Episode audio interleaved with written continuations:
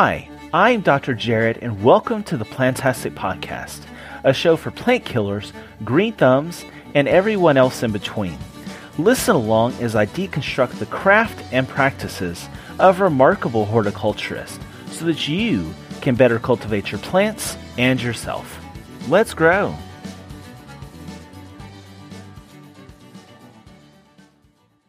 Hey, Plantastic peeps. It's Dr. Jared, your host here at the amazing, engaging Plantastic podcast. And I'm also the author of Plant Ed, a weekly newsletter dedicated to enriching your plant knowledge and helping you become a better gardener. I hope that your year is off to a great start. I wanted to make a humble request, whether this is your first episode or you've listened to the 24 previous ones too, share this show with a colleague. I love empowering gardeners and horticulturists by cultivating the skills you need to grow. And each episode of this podcast is geared towards fulfilling that mission. I so appreciate you helping me get valuable information that each guest discusses into the hands of beginners and experts alike. Again, the show is available on all major platforms, and thank you in advance. Before I introduce today's guests, I also want to let you know about a few speaking engagements I have coming up in case you want to stop by and say hi. On February 12th, I'll be speaking to the Charlotte Garden Club on great plants for the Southeast U.S. On February 17th, I'll share with the Memphis area Master Gardeners about perennials with a southern flair. On February 21st, I'll be teaching online in the Ecological Landscape Alliance's virtual symposium on how we can teach people better about horticulture. FYI, they have a discount code of, I'm going to spell this out here capital E, lowercase c, 0, capital F, lowercase r, 1, lowercase e n d, 2, 0. So that should spell out what looks like EcoFriend 20. And on March 3rd, I'll be at the Philadelphia Flower Show sharing how we can bridge the gap between people and plants. So, a lot of exciting events coming up. For this month's episode, I learned from Scott Beuerlein the manager of Botanical Garden Outreach at the Cincinnati Zoo and Botanical Garden. He runs the zoo's botanical garden education programs, including three symposiums. He is involved in most of the department's outreach and plant trialing. Scott is a 1982 graduate of Xavier University, where he earned a Bachelor of Arts in Communication Arts. He is an ONLA certified landscape technician and an ISA certified arborist. Scott is also a garden writer and horticultural speaker. He has published hundreds of articles and columns in several gardening and green industry publications, which are great reads if you've never seen his stuff. He currently pens two columns in each issue of Horticulture Magazine the, as he jokes, hopefully humorous Deep Roots column, and the Garden Views series of interviews, where he interviews people all across the horticulture industry to help share their perspectives with gardeners. Scott is a partner in the long running, highly respected Garden Rant blog and posts about twice a month. Scott has received recognition for his horticultural efforts, and there's a longer list in the show notes, but I'll highlight a few of them here, including two gold medals and four silver medals from the International Association of Garden Communicators, the 2020 Garden Clubs of America Club Horticulture Commendation, the 2018 Citation Award from the Garden Clubs of Ohio, and in 2012, his garden received the Garden Recognition Award from the Cincinnati Horticulture Society. Scott also serves on a number of boards, including the Spring Grove Cemetery and Arboretum, which, having visited there a few years ago, I can say is an incredible place to see mature specimens of trees and he's also on the Perennial Plant Association's Education Committee. Again, there's much longer list of everything he's been a part of and is currently part of on the show notes, so you can check those out online. You can learn more about Scott by visiting his website, www.scottbeuerlein.com. So I'm going to spell that out for you. That's S C O T T B E U E R L E I N.com. By reading his articles on Garden Rant and Horticulture Magazine, you can just Google those for those to come up. And you can also learn from the Cincinnati Zoo and Botanical Gardens website, where there are additional resources, including event details, trialing program brochures, and more information about the Plant for Pollinators initiative. And that website is cincinnatizoo.org. So again, that's C I N C I N N A T I Z O O dot org. This episode was a really interesting discussion about the synergy between zoos and botanic gardens. And it really makes you think about are there ways that we could graft horticulture in with other areas so that both benefit? Scott's humor and experience comes through in this episode, and I know that you'll really enjoy learning from him. You can visit theplantasticpodcast.com to access show notes and view website links from some of the topics we've covered in this episode. So, without further ado, enjoy this plantastic conversation with Scott Beuerlein.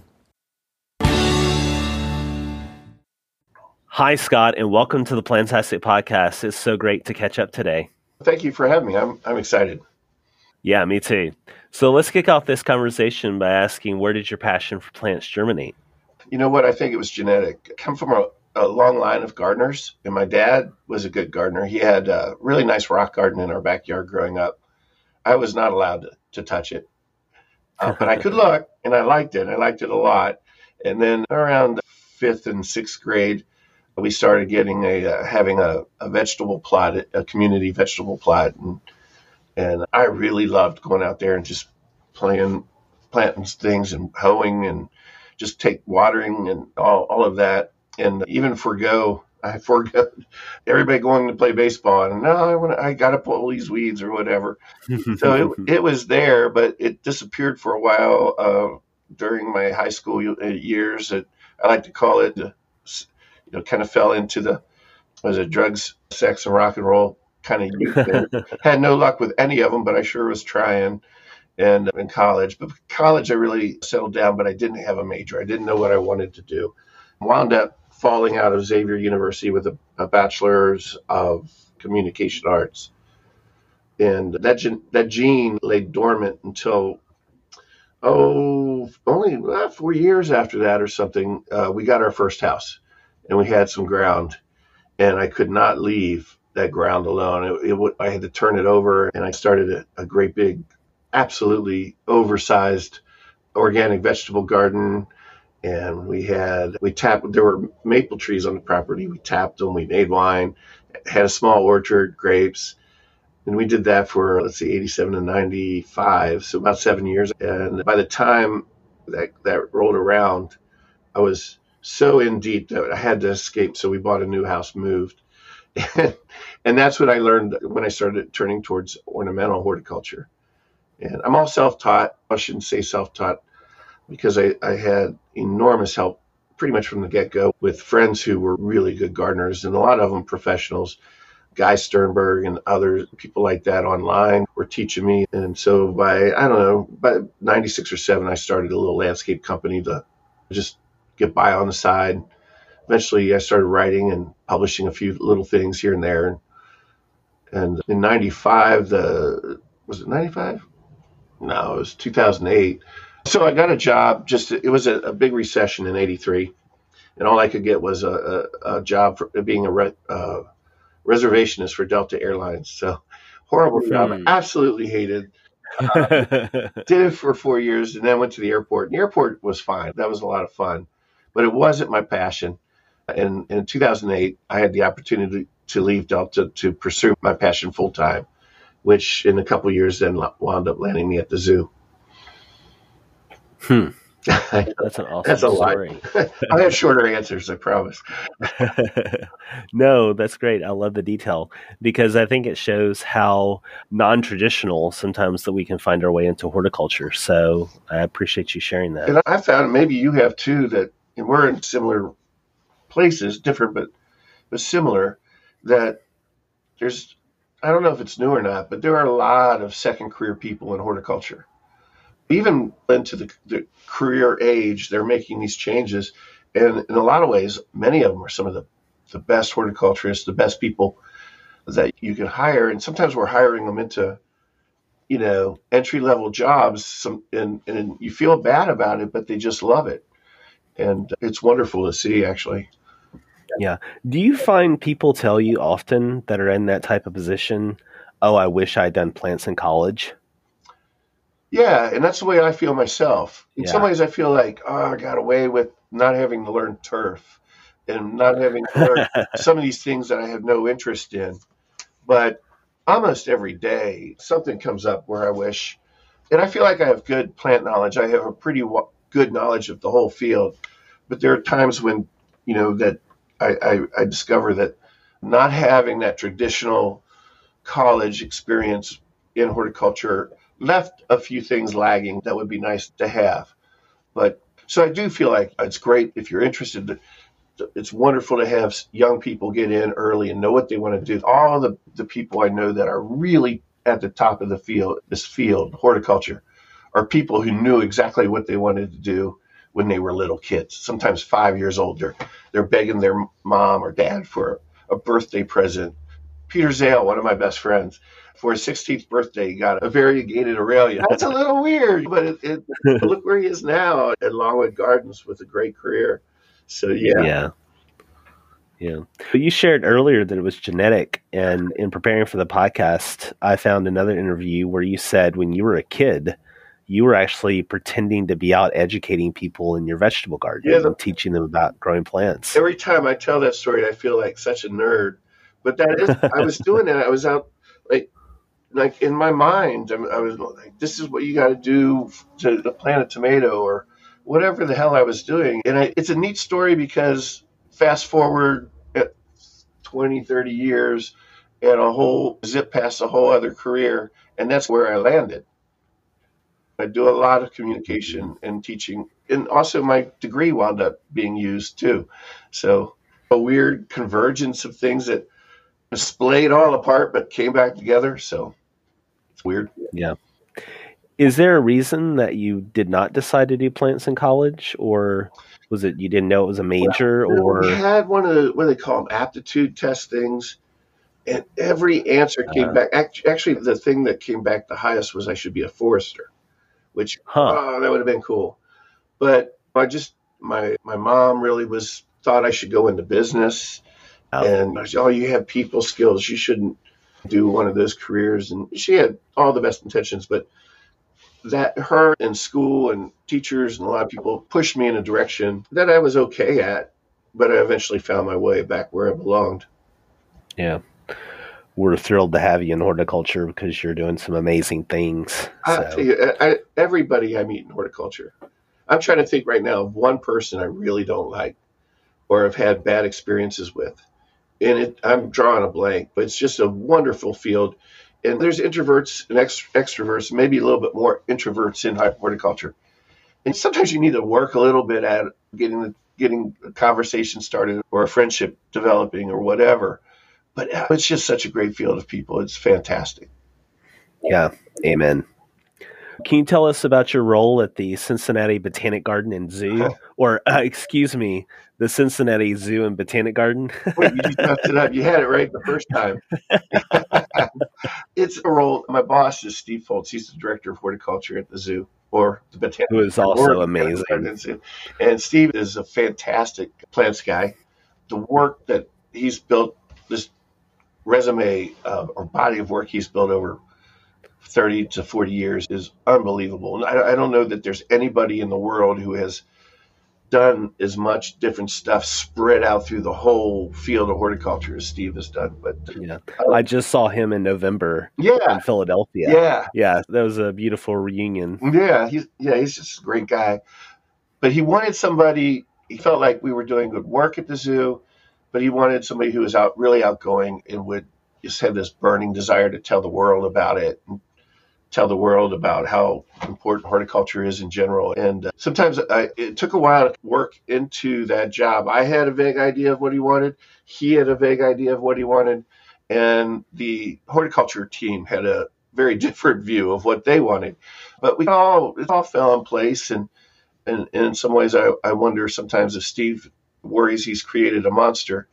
But um, I just had all these great opportunities to to do talks to big groups and, and to write and just I'm like that drunk that fell off that, that got on the wagon and has all this burning desire to to convert everyone. I'm the latecomer. I fell what fell off the wagon, got on the wagon. I don't know what, but I just I I just love communicating about gardening, what I know, learning what I don't know, just meeting with people, talking with people, and just seeing so many amazing things. Yeah, I really love how y'all do education there at the Botanic Garden and Zoo, and y'all also do days where you highlight certain things, like you'll have a native plant symposium or a plant trials day.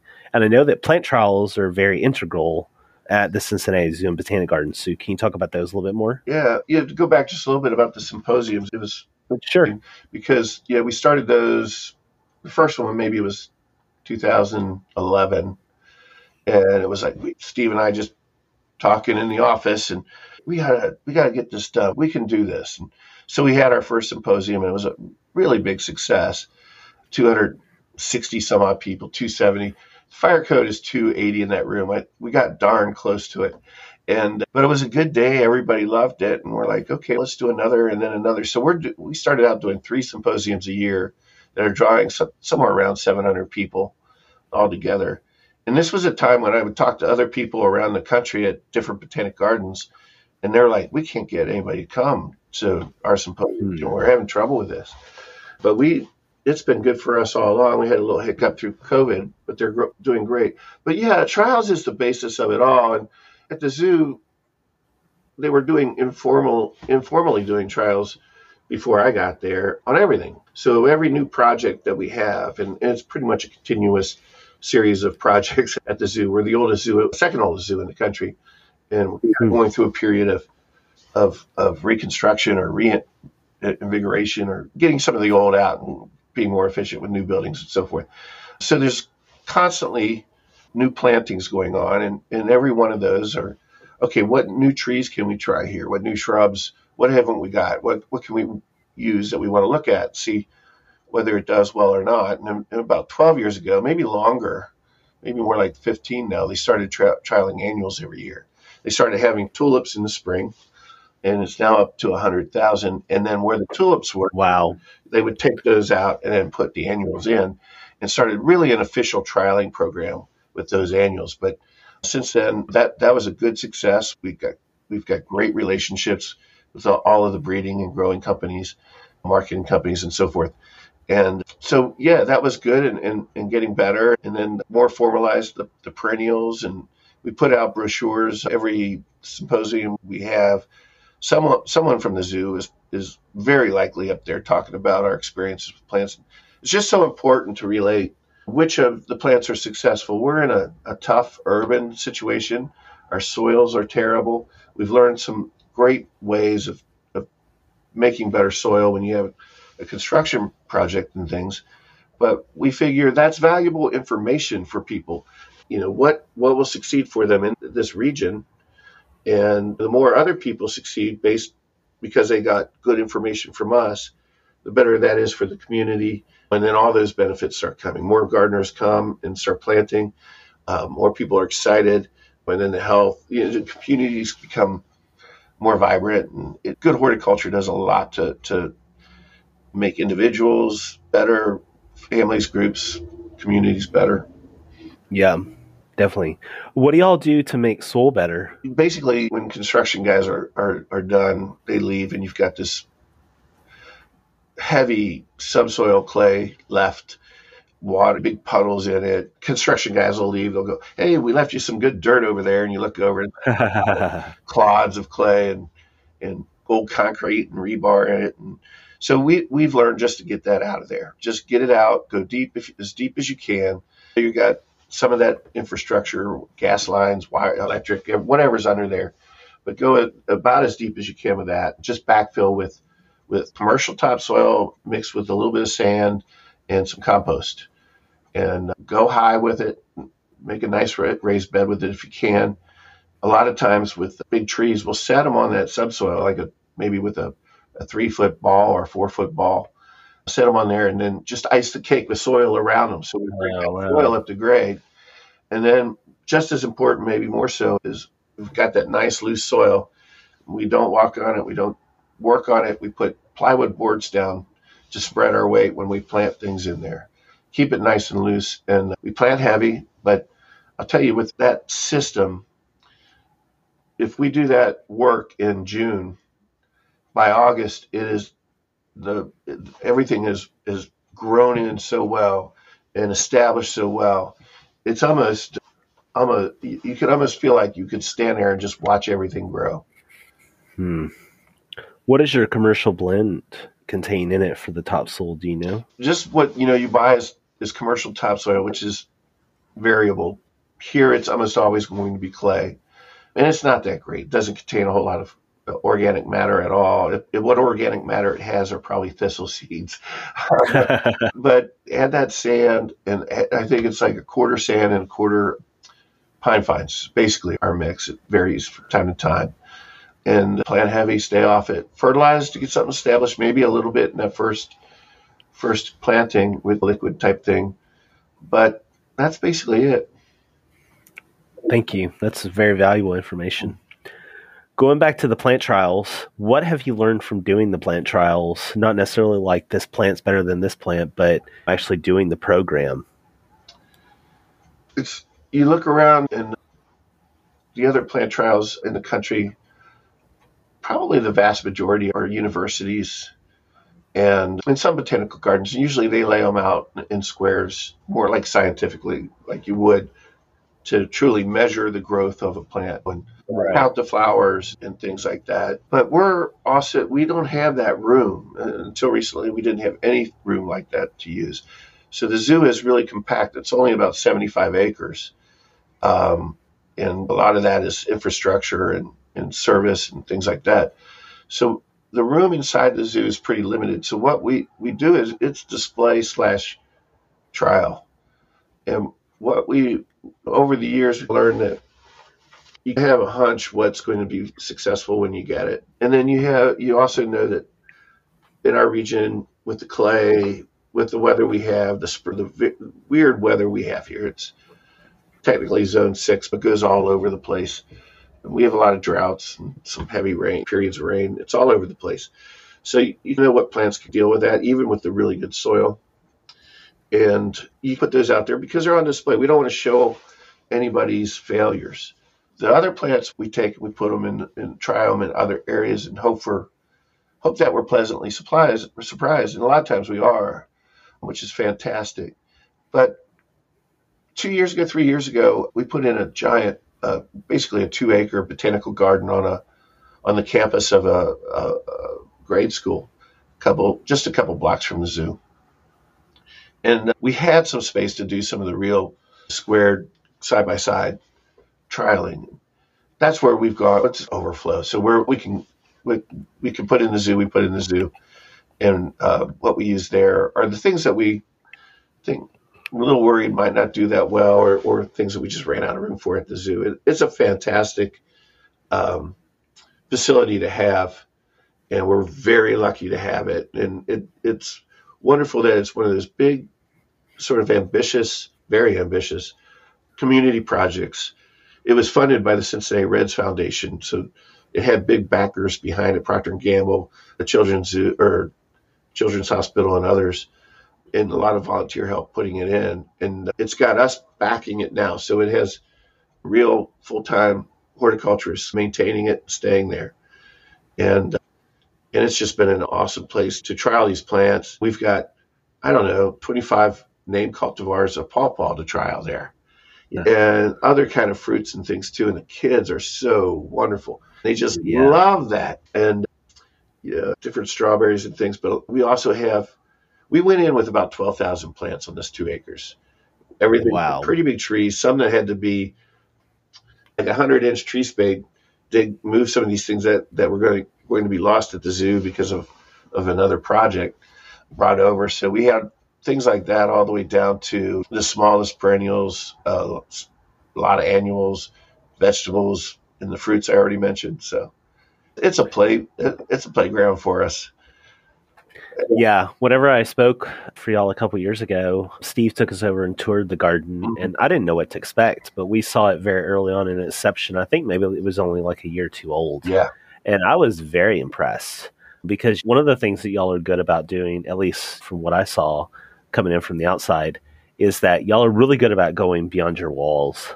Yeah. and interacting with people in your community because I feel like sometimes it's like botanic garden, fence, community. And so I do really admire that. Is there ways or there things that you can share about how y'all do that process of engaging with the community oh, that might benefit listeners? Uh, yeah, a lot of uh, credit for that probably started with the change of management at the zoo, which started quite a while ago. I'm not even sure how long. And then it really caught on fire with, with Mark Fisher. He came on as our VP of facilities and sustainability probably around 2011, 2012, somewhere in there. And he is an incredibly ambitious, energetic, charismatic guy. He, he's his big things are community and sustainability. And oh, by the way, he's really good at, at, at planning and engineering too. But he, we had some background where we had problems where we were in a community and we had no interaction with them. And it was literally that zoo slash garden fence community. And he went out breaking barriers. He's a, we had a program where we put in LED lights for the neighborhood. And literally, we were knocking on doors. We did the same thing with trees. We offered trees to Avondale. That Avondale is our community, and went door to door sometimes asking if people wanted a tree in their front yard. And I'm not talking like a little scraggly thing. I'm talking about two inch B and B. And so that started to open a lot of doors, literally and, and figuratively, and started getting getting together very good ties with a lot of people, leaders in the community, and it really made a difference. And I think with this garden, one of the reasons it's it's successful is it had financial backing from the beginning. That's big. Uh, it had the sustained support from the zoo, so, so we didn't just build it and leave. And then I one of the things I think is really important with this, and I've seen a lot of community gardens fail, ones that are, people have big hopes for, put a lot of energy into, but it's kind of like they build it, hand it off, and then walk away. And the community doesn't they're not inspired by it they don't know what to do with it and it just becomes a field again. But yeah. one of the things i think was really important with this one we have the food we have the vegetables we have the fruit trees and all of that which is good and important. But there's a ton of beauty there too. You drive by it and there's big masses of color and things in flower and, and it's something i think that the community was like that's beautiful we like having that here you can see people bringing their family or friends over to, to walk around. It, it's open to everybody. They can go anytime they want. So it's really a, a special thing. And I think there's a lot to learn from that example there. Yeah, I heartily agree. Thank you for sharing that wisdom. Oh, you're welcome. So, if you could teach a master class on running a public garden integrated with the zoo, so either a semester long course or maybe a day long workshop, what are two or three core takeaways that you would want students to take away from what you've experienced? That's a great question because we're a zoo and our zoo is different. It's it's old, it's 75 acres, it's surrounded by development. We have nowhere to grow. We have a lot of construction projects going on. We have uh, our, the community really loves this zoo. Cincinnati, the region really does love it, support it. So we get to do incredibly ambitious and and very different types of, of horticulture. So anything from one day we're over there picking fruit or teaching uh, kids a class or putting in uh, a hundred thousand tulips or following up with annuals with volunteers and then on the next day, we might be craning a, six inch B&B tree over a building and down into a new project. And the next day, we're putting, we're in the tiger exhibit, putting in, refreshing that exhibit with new plants and knowing what we have and, and that it's compatible with the animals and how to protect the animals and how to protect the plants. It's, there's nowhere, I, I just can't imagine anywhere else where you get a, a more diverse you know plate of work to do, and it, it's just always a challenge, and it's you're always trying to figure out how do we do this, how do we do that, but at the same time, the way we do soil, same every time. We're going to do it that way every time because we know it works. And every new project, even though we run out of, of uh, spaces for sun plants to try and use sometimes, every project is going to have shade trees because that's good for our visitors and it's great for our animals. And so with time we'll lose that sunny spot and but we know we're going to have another construction project that'll open another area up too. It's just a, it's an entirely different kind of horticulture. It's probably like maybe the broadest type of horticulture you can do at any given place at any given time. So Scott, one of our alumni from our program, he works at a local zoo here in East Texas. He had a couple questions that he wanted me to ask, and I thought they would be really good for listeners too. How does the Cincinnati Zoo and Botanic Garden balance the horticulture of the public spaces with that of the animal exhibit space? Who does what work, and how does it get done? So we we do it all, and we're one of the few places too where when a project is being planned, we're in from the ground floor. Steve and some of the guys, Dave and Jerome and others who are involved in the construction projects, will look at the blueprints, go in there, hey, determine oh that that space is too narrow, we couldn't do it anything with that. You have to widen it out, find out where the infrastructure is, make sure we have our lines for irrigation, whatever else. They're in it from the beginning and there are no outside landscape companies that come in and do the work. We don't have landscape architects. We know what works because basically Steve and a lot of our staff have been here for so long and have done so many things. The designs are our own. And as far as like balancing the public park, you have those areas, and in our zoo, they're pretty substantial where you have garden areas. And you, you're pretty much treating that just like you would any botanical garden you want to have a great display of plants. You don't want embarrassing spaces. You don't want what we call bud ugly beds that need complete rejuvenation, might be taken over by honeysuckle or, or something like that. And then the uh, animal spaces, we design and, and, do those too. As far as what plants we can use, we know most of it, but if there's a question, it's usually the uh, veter- vet- veterinarians who can tell you, ah, no, you don't want that plant in there. And, or it would be really nice if we had this. Of course, the animals beat up the spaces, so you don't have the luxury of a lot of time getting things in there.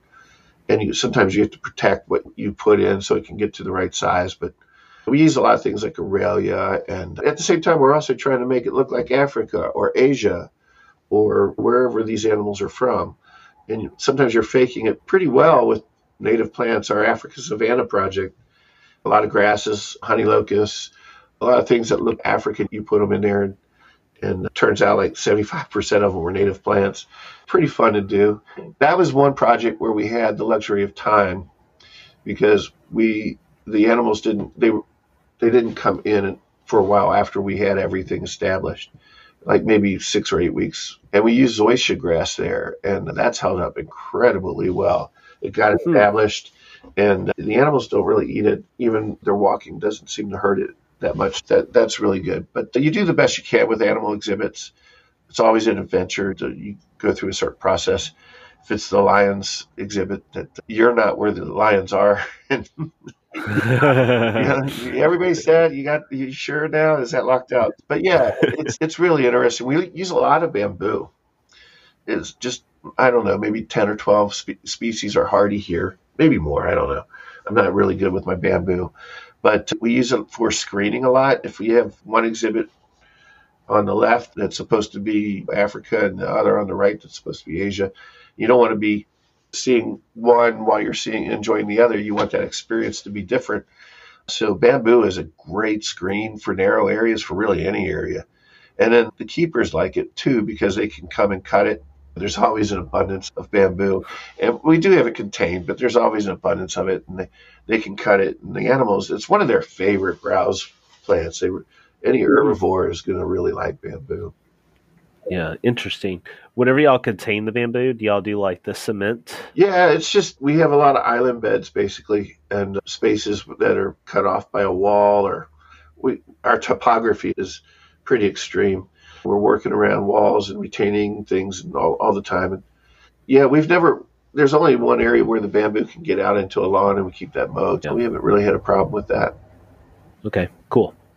He also wanted to ask Are there interesting examples of how doing horticulture at a zoo is different? And how do you keep animals safe, comfortable, and happy through plantings and more? Yeah, shading exhibits is really important. We got to make sure we're not putting toxic plants where they can get to them and, and, and to some extent with our guests as well.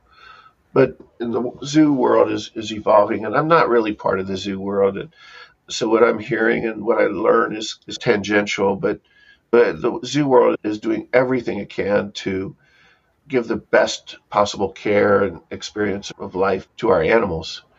And I, when I started at the zoo, I didn't have really any emotions or thoughts about whether zoos were good, bad.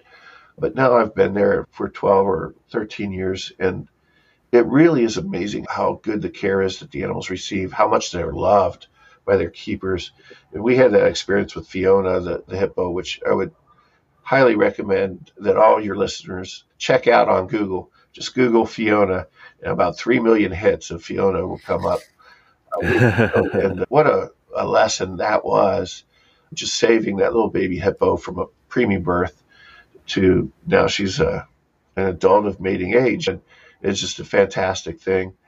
But uh, the zoo zoos have an organization called the I guess it's the AZA American Zoological Association and they share everything they know back and forth about what feed animals thrive on, what the best enrichment for them is, what the proper spacing amount of space is, and a lot of other things. And it, it all gets applied, and we're at the tail end of that that that chain of knowledge. So when we're putting a, an exhibit in, we are the consumers of a lot of that information and can make the best use of it.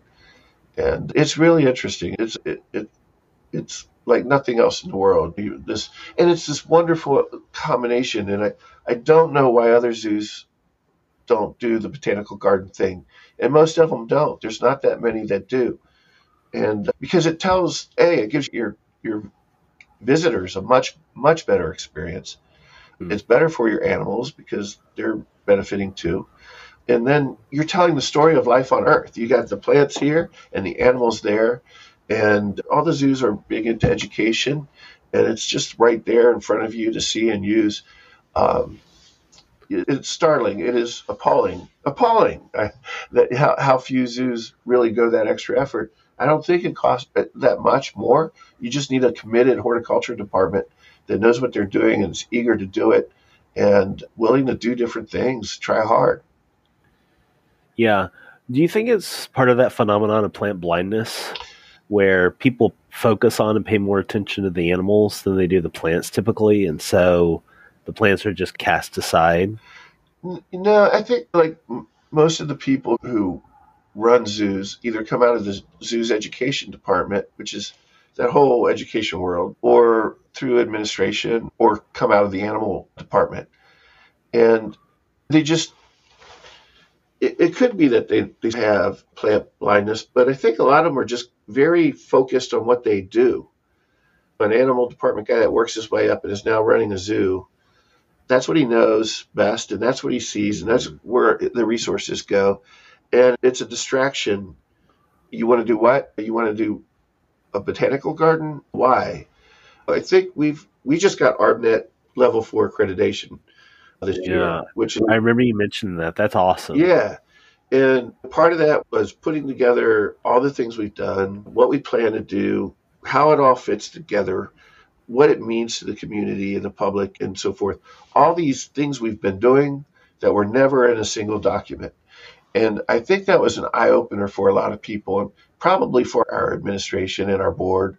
It just reinforced what we're already doing. Everybody's on board with it.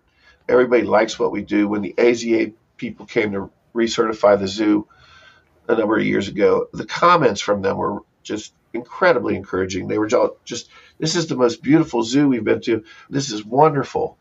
And then with our administration, just to be totally candid, we're getting all those comments we're getting it does look beautiful, and they're asking, and we're asking to do more, and they're asking why do we need more? We already look great, and it's a fair question to ask, and and we do have great answers for it.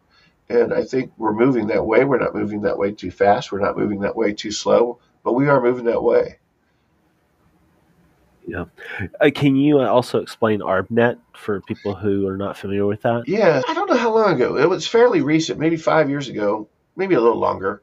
The Morton Arboretum established the ArbNet uh, level of accreditation, which uh, you can get one levels one through four, and it's based on collections and policies, and it builds its way up to what education programs you're doing and what uh, research you're doing.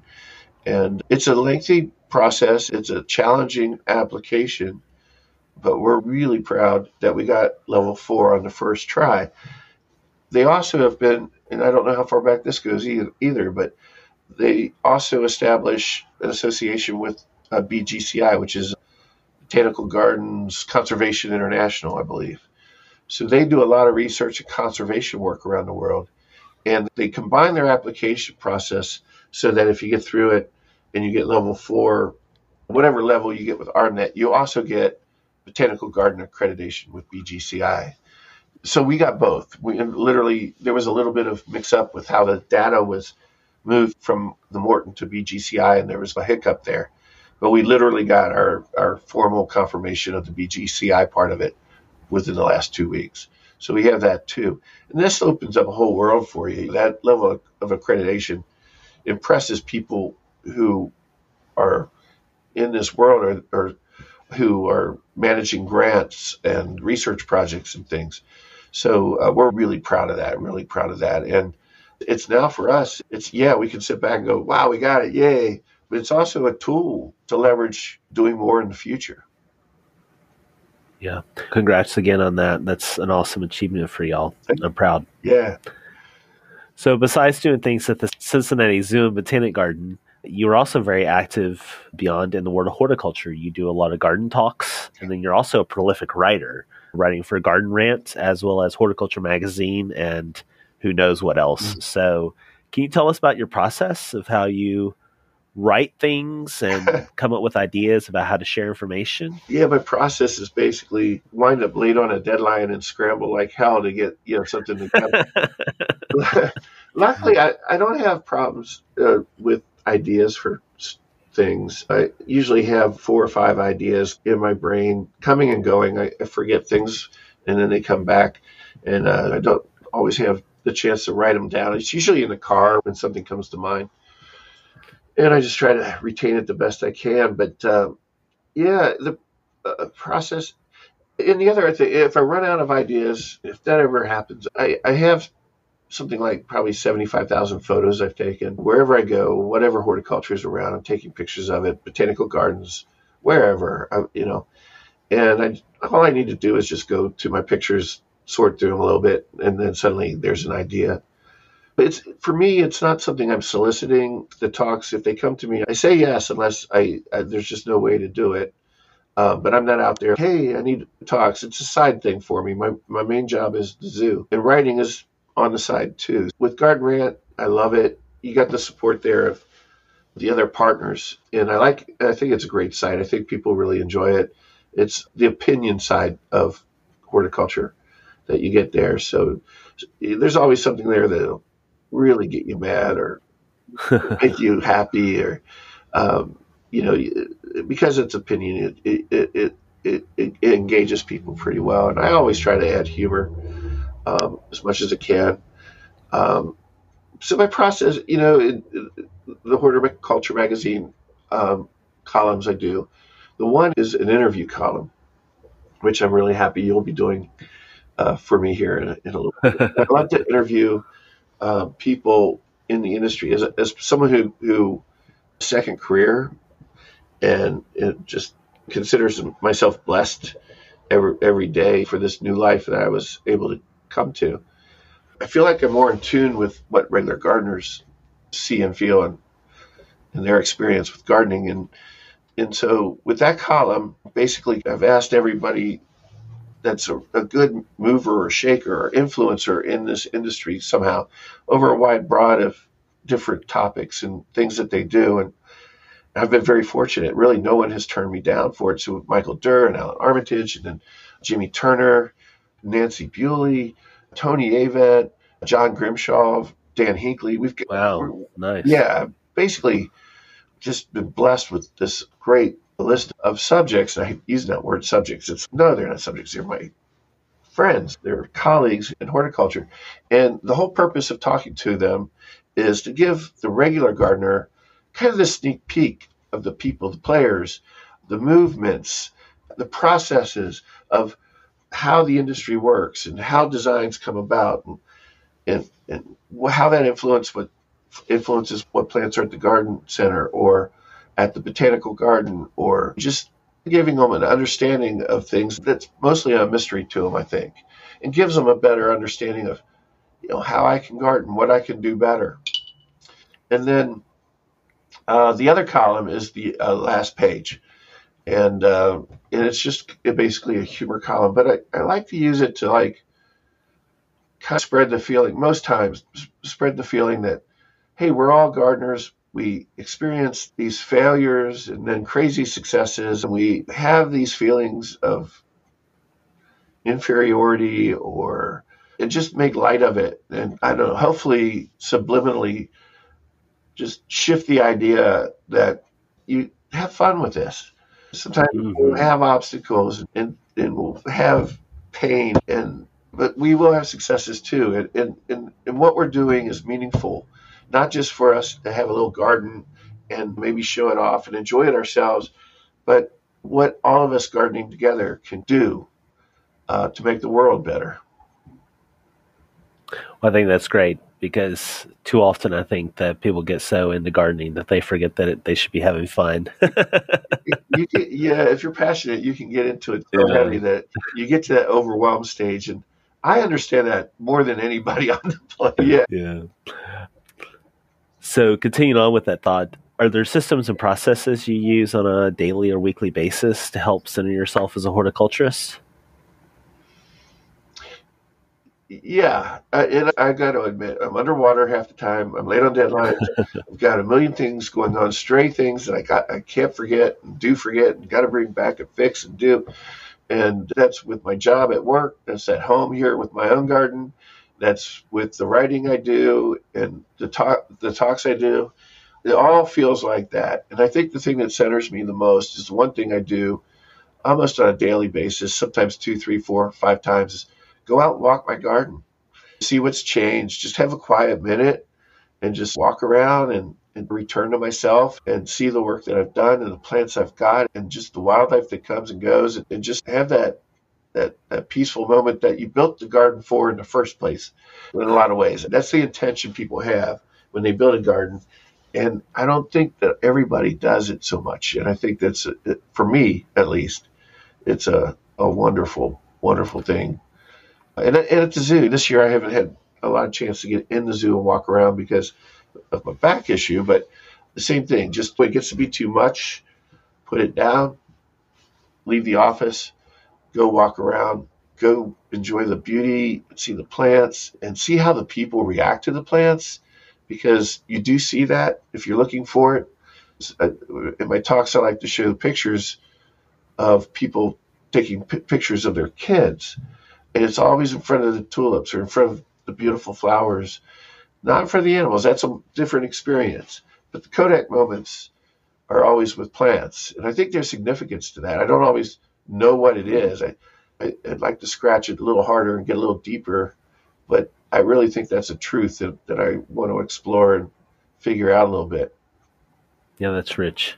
Yeah, yeah. I one time in a talk I was talking about how there's something about people wanting to immerse themselves in a landscape like that. If you go to the Grand Canyon mm-hmm. or the Smoky Mountains, like or standing in front of a bed of tulips, there is something about experiencing that and immersing yourself in that. That's what most taking my, taking a picture to capture it. Yeah, that's what most of my talks are about. Is a lot of urban forestry, how those street trees change communities. When you have some plants and, and some horticulture in front of businesses how to it, it betters those businesses. People come, they stay longer, they might buy more. And for human health, there's a hospital on the west side of town here, and all the new hospitals are doing some version of this, but this particular one is like a three acre green roof and other horticulture that every patient room looks out on. And there are these studies where if, if patients are looking out on a garden or on nature of some kind, they heal faster, less side effects, fewer drugs, better just all around outcomes from just having that look at it, that that that connection. And like I said, I've got a, a complete talk, uh, like a two-hour talk crammed into a one-hour talk on that whole subject. But it's what drives me. It's how do we? You look at a neighborhood and you go past, and there's just so many houses that just get by, just have what the expected foundation plants are, and maybe a tree, and that's it. Yeah. And you go through and you look at it, and you're like, okay, this is not the worst thing in the world, but how can this be improved? And it wouldn't be that hard if one fifth, one out of five of those houses put in a little pollinator garden, and another put in maybe another shade tree, and another uh, house put a little water garden in, or, or whatever.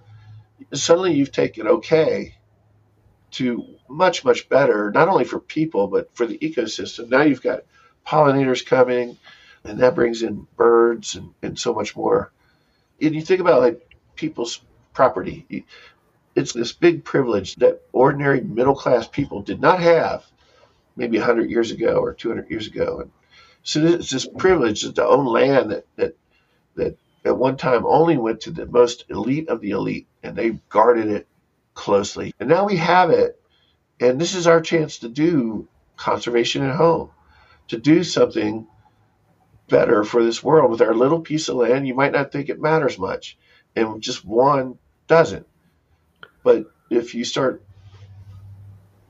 doing more and more, it adds up. And I look at things like communities that are near a really good botanical garden or really near a great nursery. And you notice right away, it's man, this community's got it going on. They got more ambitious and better plannings. And that's all it took was access to those ideas, access to those plants, and we could do that everywhere. Uh, yeah. We just need to spread that vision of let people know that by doing these things, I'm benefiting myself and, and the world. That's beautiful. Thanks for sharing. yeah. yeah. So wrapping up with some rapid fire questions. Oh boy. Yeah. yeah. Do you have a favorite horticulture book or books? I'll go back to one that's probably, I don't know, 40 years old. I don't know how old it is, but Hugh Johnson's Principles of Gardening, or is it Principles of Horticulture? That's a new one to me. Really? Oh, it, yeah. I, hopefully, I've got his name right. Hugh Johnson. He, he's also a wine critic. He's still alive, I think. He's still writing, but it's a great book that like gives you the whole picture of horticulture. So it's got like a section on the plant hunters and the history of horticulture, and and other sections on how pollination occurs and how breeding occurs. It covers the gamut in just a very readable way with great pictures. There's all kinds of different editions now. There's paperbacks, and I'm not sure if it's in print, but you can find it uh, uh, used for sure. And I highly recommend it. It's just a great book. That's cool. Is there a horticulture challenge that you're facing right now, or one that you have faced recently and come up with a solution to it? Yeah, it's like how to garden with a bad back. Oh, you know, dear. yeah. So yeah, my world might be changing on what I'm able to do, and so oh, I'm looking at this that. ambitious garden where I used to be able to just pick up a rock, all these things, and yeah, yeah this fall is this whole year has been bad with that, but the fall was the eye opener when you really got to get out there and do some things. And I'm finding I can still do them. It's just I have to do them differently. I have to spread it out, and it's not the worst thing in the world. It, it's it's a change, but and it slows me down. But slowing down isn't is, it, it has its benefits too. You experience yeah. and feel the garden in a different way when you're slowing down like that. Yeah. Is there a garden myth that is there a garden myth that's out there and people believe it, but your experiences or research has shown otherwise that it's not true? Yeah, I have to think about that because I don't normally think that way about gardening and things. But I think that you hear all the time that, oh, if you plant a little tree, it establishes better and grows faster and better than a big B and B that you might have two inch or something, and, and they catch up. And I just haven't seen that. We do a lot of both um, at the zoo. Mostly, we do go in with bigger sized plants because you need to make that impression with a, a project. You want it to look Yeah. established. So we're going in with some anything from two to six inch caliper trees sometimes, and and then also like on the, my other world of urban forestry or forestry groups, we'll put in a hundred seedlings, three year seedlings, whatever, in a project, and I I just don't see that that the the smaller trees outperform the bigger trees.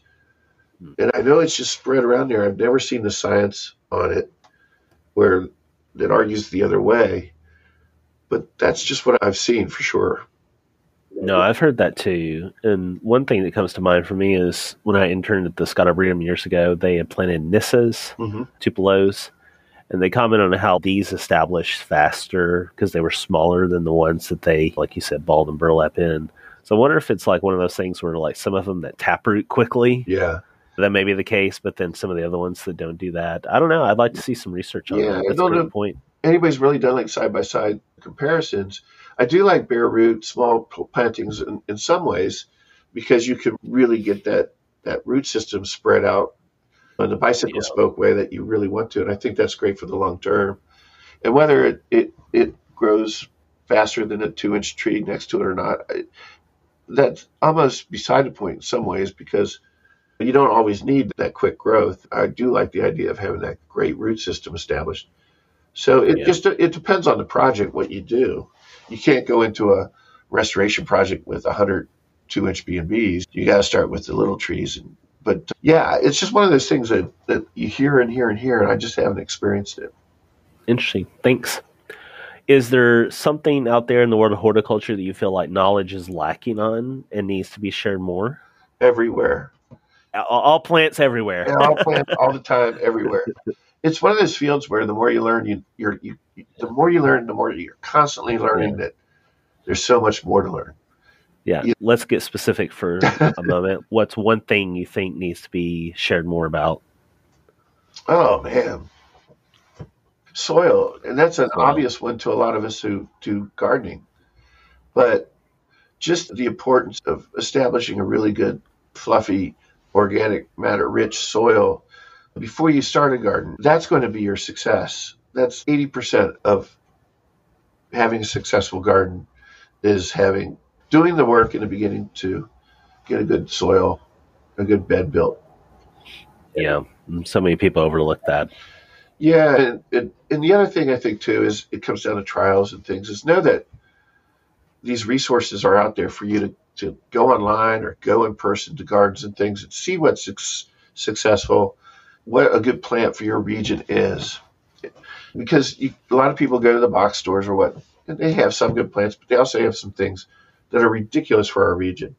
A lot of them have all the ericaceae plants, the the rhododendrons and azaleas and heaths and heathers and pieris and these beautiful plants that look great in a pot in the, the, the garden center. And they bring them home, plant them in our limestone based soil, compact, Mm. and they fail. And they think, I can't garden. I'm just not any good at this. And it really was never their fault. It was that they didn't come home with plants that are going to succeed. So that's the value of trialing programs. We have our brochures online or visiting gardens. And the closer, the, the better for your, your conditions. Yeah, you can go to who has a, a good, was it Colorado State has a great trialing program. And it's amazing how many of the plants that do well for them do well here too. But their conditions are completely different.